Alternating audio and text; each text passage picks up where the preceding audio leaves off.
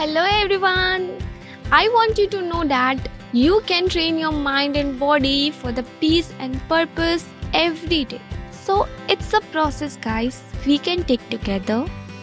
This is Nourish Your Soul podcast, and I am here to share all the lovely things that I am finding along my life journey, which brings so much positivity to me. And I really hope that it brings something uplifting to your life also. Mhm. Here, I'm going to offer you the best advices or tools from all over the internet of some most successful and high achieving people in the world that really gonna help you to navigate ups and downs of your life through their experiences.